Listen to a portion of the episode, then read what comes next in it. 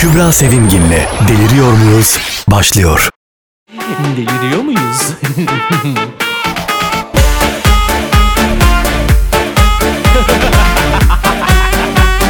Deliriyor muyuz?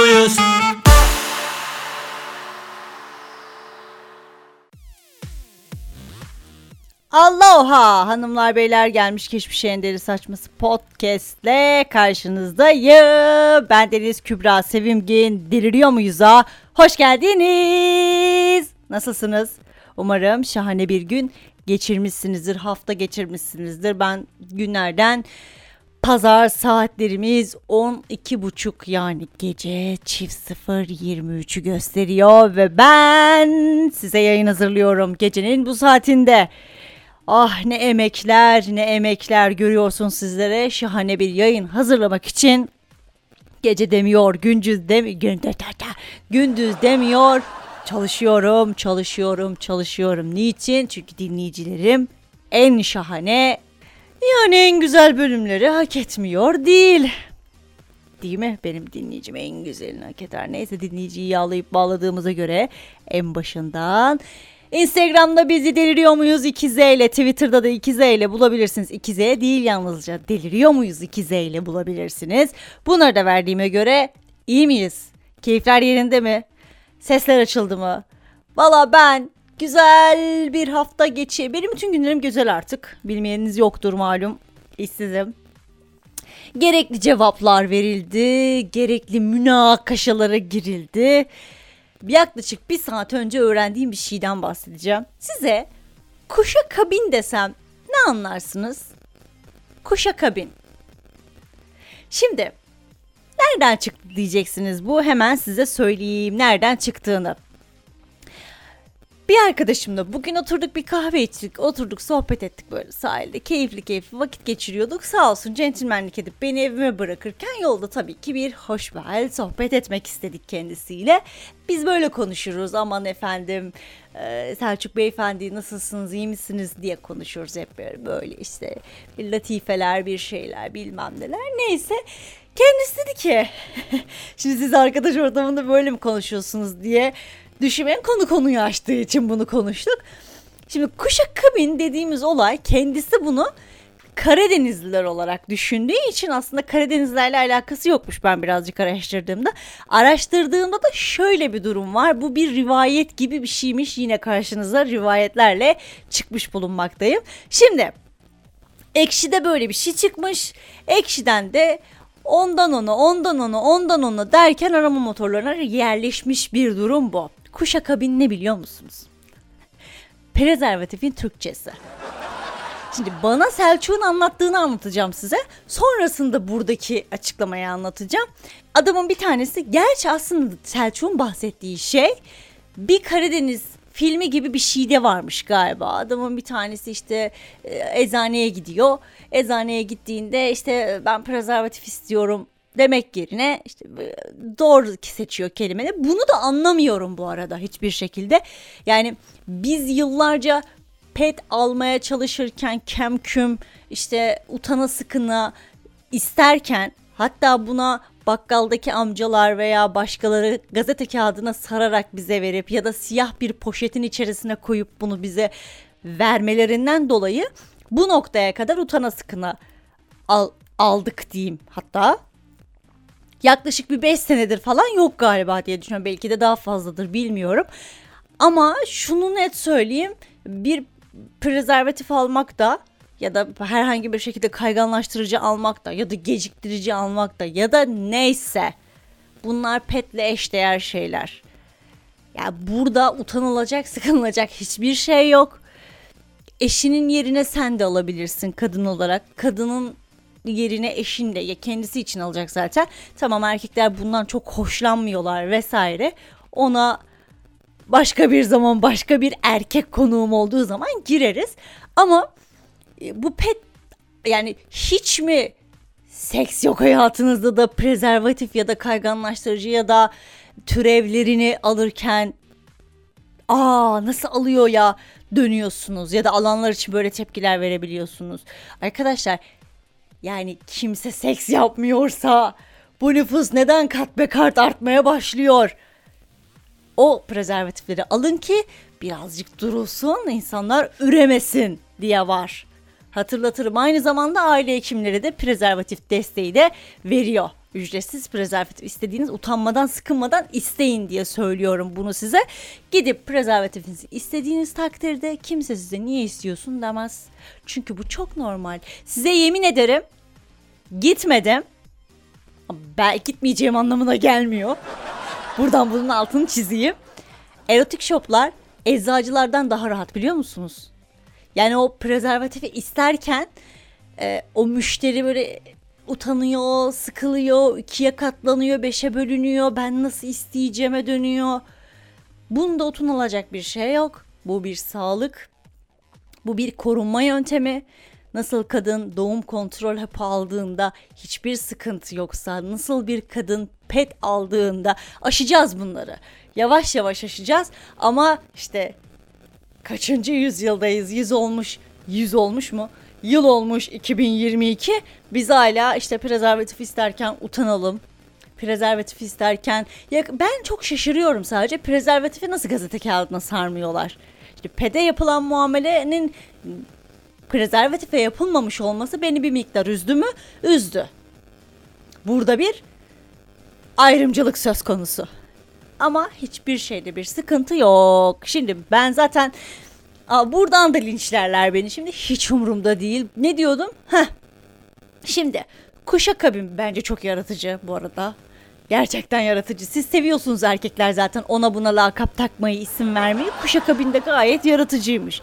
Şimdi Sağlık Bakanlığı nezdinde AIDS Mücadele Dernekleri halkı bilinçlendirmek adına bazı etkinlikler düzenliyor. Tamam mı? Bu kapsamdan da bir önceki sene halka bedava prezervatif dağıtıyorlar. İşte bu yılda diyorlar ki para ödüllü bir yarışma düzenleyelim. Yarışmanın sorusu da şu. Prezervatifi bilinen adlarının dışında halkın anlayabileceği en açık şekliyle nasıl ifade edebilirsiniz diye sormuşlar. Ki çok ya mantıklı. Yani ben de mesela dinleyicime şu an sorsam, şu an soramam alamam cevaplarını ama hangi eşyayı farklı bir dilde nasıl mesela bir ara bir yerde şey okumuştum. Kilot için götlük diyorlar gibi bir şey okumuştum ama ayakkabıya ayakkabı ayakkabı diyorsak kiloda niye götlük demiyoruz gibi bir şey ama konuyla bağımsız bir anda aklıma geldi. Ödülü kim kazanıyor biliyor Ya bu da büyük ihtimal bir sallama.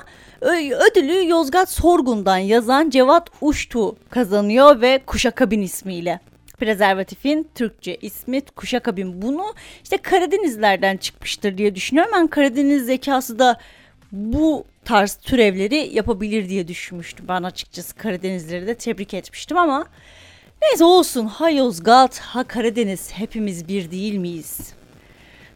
Bu alta böyle bir bir oluruz yolunda hadi bastır gönüller şarkısını veresim geldi ama veremiyorum. Yani baktığınız zaman sağlam bir PR çalışması aslında biliyor musunuz? Kuşakabin. Kıssadan iste ben size şunu söyleyeyim.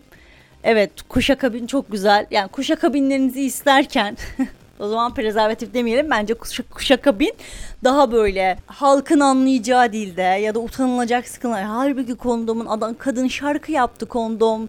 Dünyaya kondom, eline cebine diline kondom. Diline mi diyordu beline mi nereye diyorsa işte her yerinize kondom diyor. Kadın şarkı da yaptı bununla alakalı. Belki de dünya tarihinde tek faydalı şeyi buydu. Bilemiyoruz onu da. İnsan sağlığı adına, şaka maka bir yana gerçekten insan sağlığı adına arkadaşlar seks diye bir gerçek var.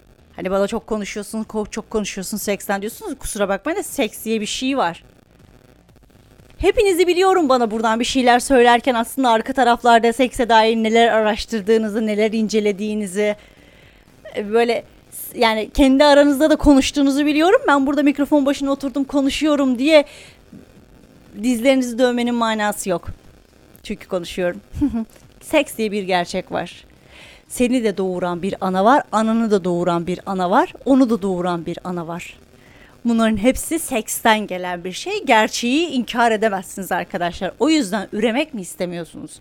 Hormonlarınızı etkileyebilir doğum kontrol hapı vesaire. Prezervatif diye bir şey var arkadaşlar eşini ikna eden taktırır kuşak kabinini.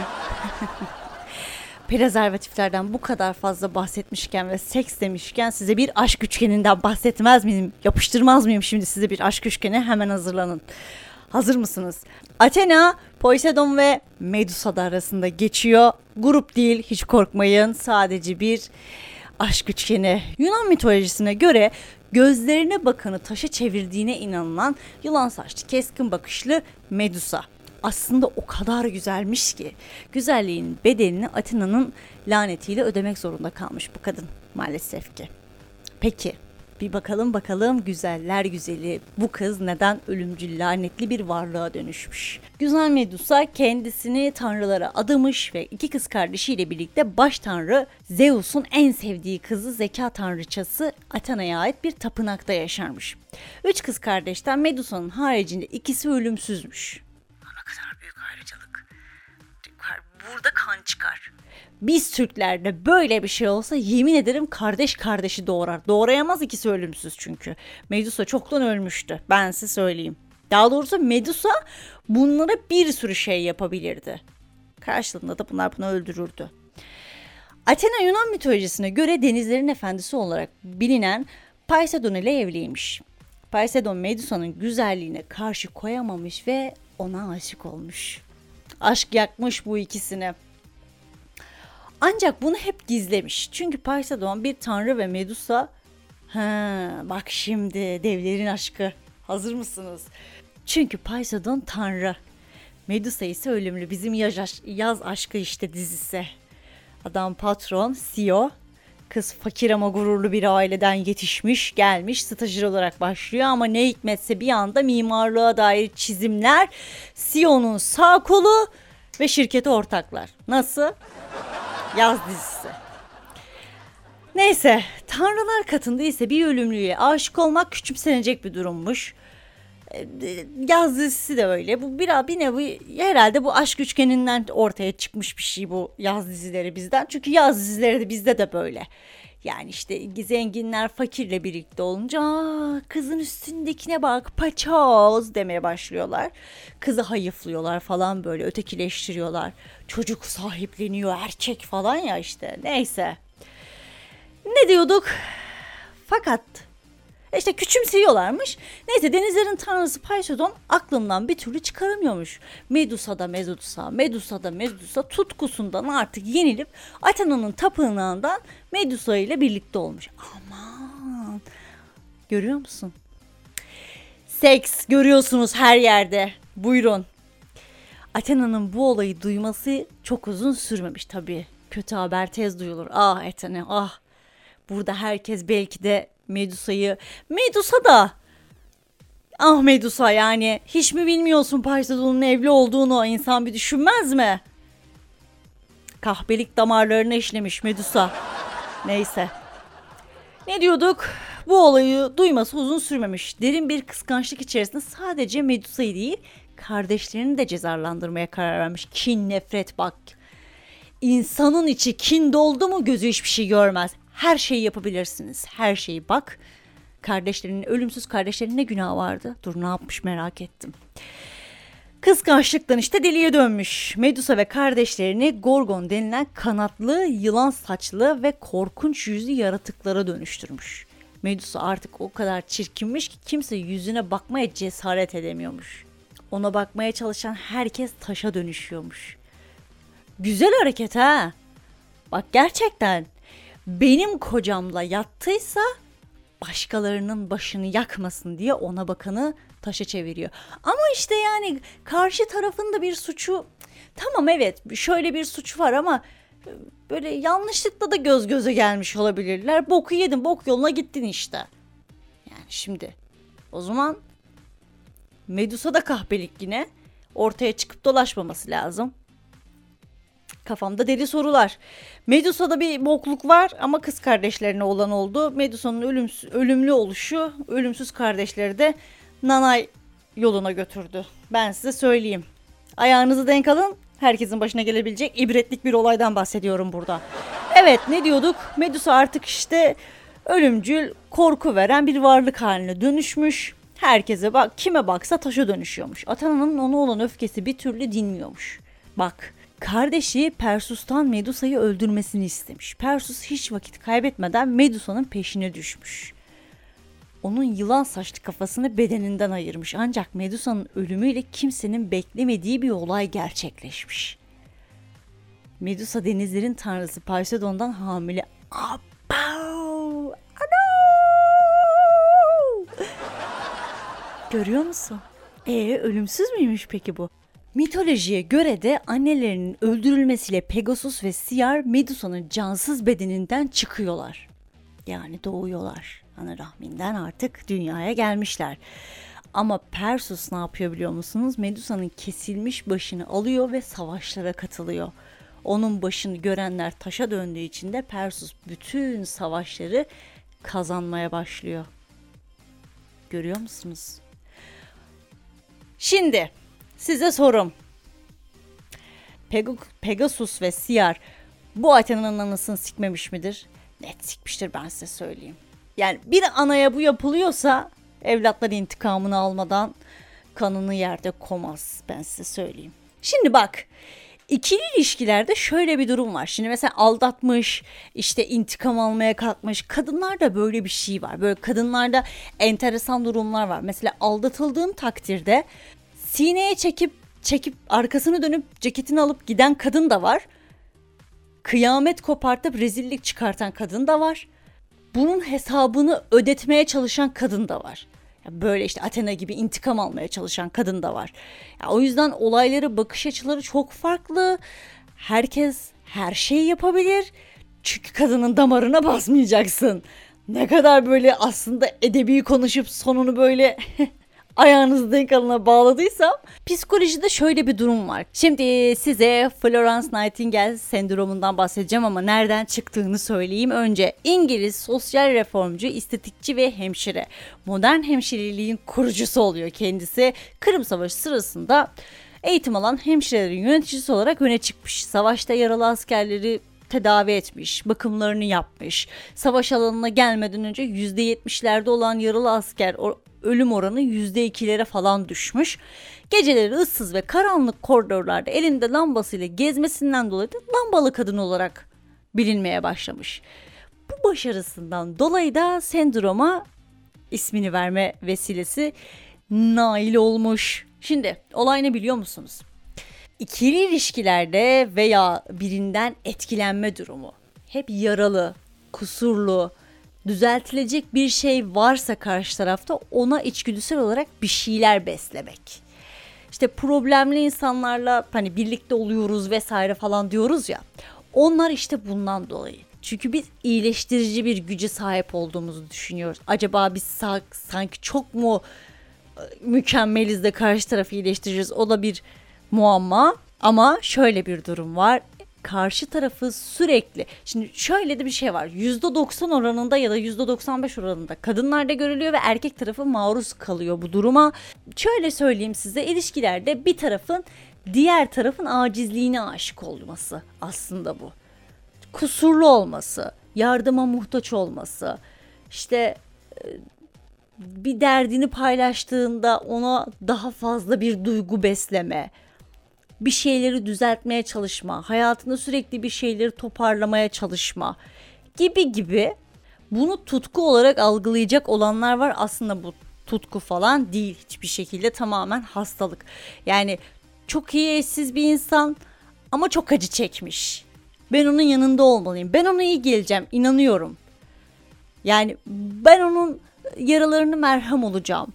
Ben onun yaralarını kabuk bağlatacağım gibi gibi sürekli böyle bir meyili vardır karşı tarafın. Sürekli işte bu bu sendromdan kaynaklı bir durumdur aslında baktığınız zaman. Yani mağlup olan, mağdur olan, yenilen, daha ne bileyim bir sürü sebep sayabileceğim şeylerden dolayı erkeğe seksüel ilgi duyarsın, sevgi duyarsın. Başlı başına bir problem haberiniz olsun. Eğer ki böyle davranışlar sergiliyorsanız bilin ki Florence Nightingale sendromunuz var. Yani hemşire ablamız zaten zamanında askerler iyileşmiş ve iyileştirecek tek bir kişi ise o da kendisidir. Onu zamanında yapmış ki yapmış olduğundan dolayı da bu sendroma ismi verilmiş. Yani iyileştirecek olan taraf siz değilsiniz maalesef ki haberiniz olsun. Yani kısacası siz hemşire değilsiniz. Kimseyi iyileştiremezsiniz. Kimseyi iyileştirmek gibi bir zorunluluğunuz veya zorunluluğumuz yok. Bunu ben de yapıyorum bazen. Belki de hep yapıyorum bilmiyorum. Kendimi inceleyeceğim bu saatten sonra. Ama kimseyi iyileştirmek gibi bir zorunluluğumuz yok maalesef ki. Kimse kusura bakmasın. Ama ama dedim çünkü ya bana biri yalvarırım şunu açıklasın. David Beckham'ın oğlusun. Victoria Beckham'ın oğlusun. Niye amsalak bir adam gibi gibisi yok amsalaklık yapıyorsun? Yani yok karısının karısına ait 60 tane mi vücudunda dövme varmış? Ya böyle bir şey olabilir mi ya? Ya bu nasıl bir amsalaklıktır? Lütfen biri bana şunu söylesin. Kafayı yiyeceğim. Evliyim yazdırmış koluna. Sağına mı soluna mı neresiyse artık. Ve kadın her seferinde buna çok şaşırıyormuş. 60 tane kadına dair ya ensesinde kadının gözleri var. Ya böyle amsalaklık tarihte görülmedi bunu yazdılar. Bu da kusturacak ama aşktan soğuttu bizi. El birliğiyle romantikliğin içinden geçti arkadaş. Gerçekten ama gerçekten tiksindik. Ben artık yani ben David Beckham'a böyle böyle bakıyorum. Böyle bakıyorum derken tabii ki göremiyorsun. Ağzımın suları akıyor adamı izlerken. Bir o adamın klasmanına bak. Bir o adamın duruşuna bak, karizmatikliğine bak, ağırbaşlığına bak, wow vesaire. Bir de bu amsalan hareketlerine bak. Böyle bir geri zekalılık olabilir mi ya? Bak şimdi size ne olayı anlatacağım. Şimdi ben e, böyle bir programa farklı farklı isimleri konuk almaya çalışıyorum ya. Bununla da kapanışı yapayım sonra şeye geçeriz meditasyona. Ben konuk almak için uğraşıyorum vesaire falan ya böyle. Farklı farklı insanları alıyorum. Bir gün otururken dedim ki kendi kendime ya ben niye Kobra Murat'ı yayına almıyorum dedim. Ya, kahkahadan gebeririz. Ben çok seviyorum çünkü o konuşma tarzı vesaire ve bu arada gerçekten doğal. Yemin ederim telefonda konuşana kadar asla böyle doğal bir adam olduğunu bilmiyordum. Ben birazcık şova döktüğünü düşünüyordum. Şimdi ben e, Instagram'dan vesaire belli başlı insanların tabii ki menajerleri var ve menajerleriyle görüşme zorunda kalıyorum bu tarz durumlarda. Birebir görüşmek isterim her zaman. Kobra Murat'la öyle oldu. Çok şanslıyım ki. Neyse e, ben Kobra Murat'ın numarası vardı. Numarasından WhatsApp'tan yazdım. Merhaba işte ben Kübra Deliriyor muyuz podcast yayıncısı vesaire falan filan diye. Anlamadım yazdı bana. Ben de o arada ha açıklayıcı olsun diye ben ne bileyim ama e, podcast'in linkini attım. Buradan dedim incelerseniz ben dedim sizinle bir görüşmek istiyorum falan. Cevap vermedi. Bir süre sonra ben ona şey yazdım. Bakabildiniz mi? Beni WhatsApp'tan aradı. Altıma sıçtım korkudan. Niye sıçtıysam bu kadar. Açtım ondan sonra telefonu. Alo dedim. Sen kimsin? Yaptı bana tamam mı şimdi. Dedim ki ya çok özür dilerim haklısınız. Sen bana link mink gönderiyorsun. Ben öyle her gözün gönderdiği linki tıklamam yaptı şimdi ama bu gerçekten roman şivesiyle falan konuşuyor ve baştan aşağı doğal bir adam. Gerçekten ne görüyorsanız o. Yani adamla iki dakika falan görüştüm telefonda. Yemin ederim iki dakikada kahkahadan geberdim. Dedim ki çok haklısınız çok özür dilerim ben şöyle şöyle kendimi tanıttım vesaire. İşte podcast dedim Spotify falan dedim. Dedi, ne diyorsun sen ben onlardan anlamam. Podcast podcast hiçbir şeyden anlamam ben bana anlayacağım şeylerden konuş yaptım. Tamam dedim çok haklısınız. İşte podcast ne hala podcast diyorsun bana dedi. Ben bu arada yine anlatıyorum vesaire. Sonra dedim ki YouTube'u düşünün ama dedim YouTube'un görselsiz hali. Ha, ben ne yapacağım peki orada dedi. Ben dedim ki dedim sizi konuk almak istiyorum dedim. Hani katılırsanız çok sevinirim. Ücret ne yaptı? Dedim ki hani şu anlık ücretimiz yok maalesef falan dedim. Ben ücretsiz gelmem öyle dedi. Ondan sonra peki tamam çok teşekkür ederim. Tamam hadi bol keyifli yayınlar, bol dinlemeler. Hadi öpüyorum canım seni. Hadi anam görüşürüz dedi. Kapattı. Şimdi ben kızlara söyledim. Kızlar dediler ki piyasadan haberleri yok gariplerimin. Dedi ki ya dedi hani ne kadar istiyor acaba 300-500 bir şeyse kendi aramızda toplayalım. Verelim de gelsin adam çok eğlenceli falan dedi. Ben de merak ettim. Sordum yazdım Whatsapp'tan ücret talebiniz nedir diye. bana sadece 15 yazdı. Binini ben tamamladım. Yani bini kendim tamamladım yanına. 15 bin istedi benden. Benim etim ne, budum ne? Kızlar da diyor ki 300-500 bir şeyse diyor aramızda 100'er TL'den toplayalım da diyor verelim. Adam 15 bin lira istedi benden. Ya. Ben burada siz eğlenin diye arkadaşlar konu kalmaya çalışıyorum. Kredi çekeceğiz mecbur. Yapacak bir şey yok. Kobra Murat gelsin de mecbur kredi çekeceğiz. Borç batağına sürükleniyor gibiyim. Podcast'e başladığımda ne haldeydim? Allah'ım ya Rabbim sen yardım et bana. Sonumuz hiç hayır değil. Her konuğa böyle 15 bin versek elde avuçta yok. Götümüzdeki donu satmaya kadar gideriz artık herhalde. Evet hazırsak bugün bayağı güzel bir sözüm var. Hazır mıyız? Evet hadi. Güzel bir lotus pozisyonu alıyoruz. Lotus pozisyonu da bilenler bilir bir yazın. Google'a sadece lotus pozisyonu yazdığınızda neler çıkıyor bir bakın derim. Sadece bir bakın. Ama meditasyonda her zaman lotus pozisyonu yapılır. Evet. Ben altı meditasyon müziğimi alıyorum. Gözlerimizi kapatıyoruz. Mumlarımızı yakaladık değil mi? Işıklarımızı söndürüyoruz. İnşallah emniyet kapıyı çalmaz. Işıkları söndürürken buradan bir kimseye laf söylemedim. Gerçekten ışığı söndürüp mum yakmak niyetindeyiz. Kendimi de açıklayayım da evet. Derin bir nefes alıyoruz. Kendinizi olmak istediğiniz yerde hayal edin. Ben şu anda tek başıma bir evin içerisindeyim. Deniz kenarındayım. Kuş cıvıltıları etrafımda. Esniyorum. Uykumu almışım adeta. Üzerimde hafif rüzgar esiyor diye bir hırka gibi bir şey veya bir şal. Aklınıza ne gelirse. Kahvaltıyı hazırlamaktan üşendiğim için kahvaltım da hazır. Öyle bir rahatlama. Öyle bir rahatlama ki kılımı kıpırdatmıyorum iş konusunda düşünün. Öyle bir keyif ki eve geldiğinizde bütün yemekleriniz hazır. Derin bir nefes alıyoruz. Haftaya şahane başladığınızda yaşadığınız tüm kötülükleri geride bırakıyorsunuz. Kötü bir olay yaşadığınızda başınıza herhangi bir durum geldiğinde, bir olay geldiğinde derin bir nefes alıyoruz ve işte bu sözü söylüyoruz. Yar yar olanın yari sarar yarasını, yari yar olmayanın felek siker anasını. Hadi kendinize iyi bakın. Ben gittim. Bay bay. Kübra Sevimgin'le Deliriyor Muyuz sona erdi.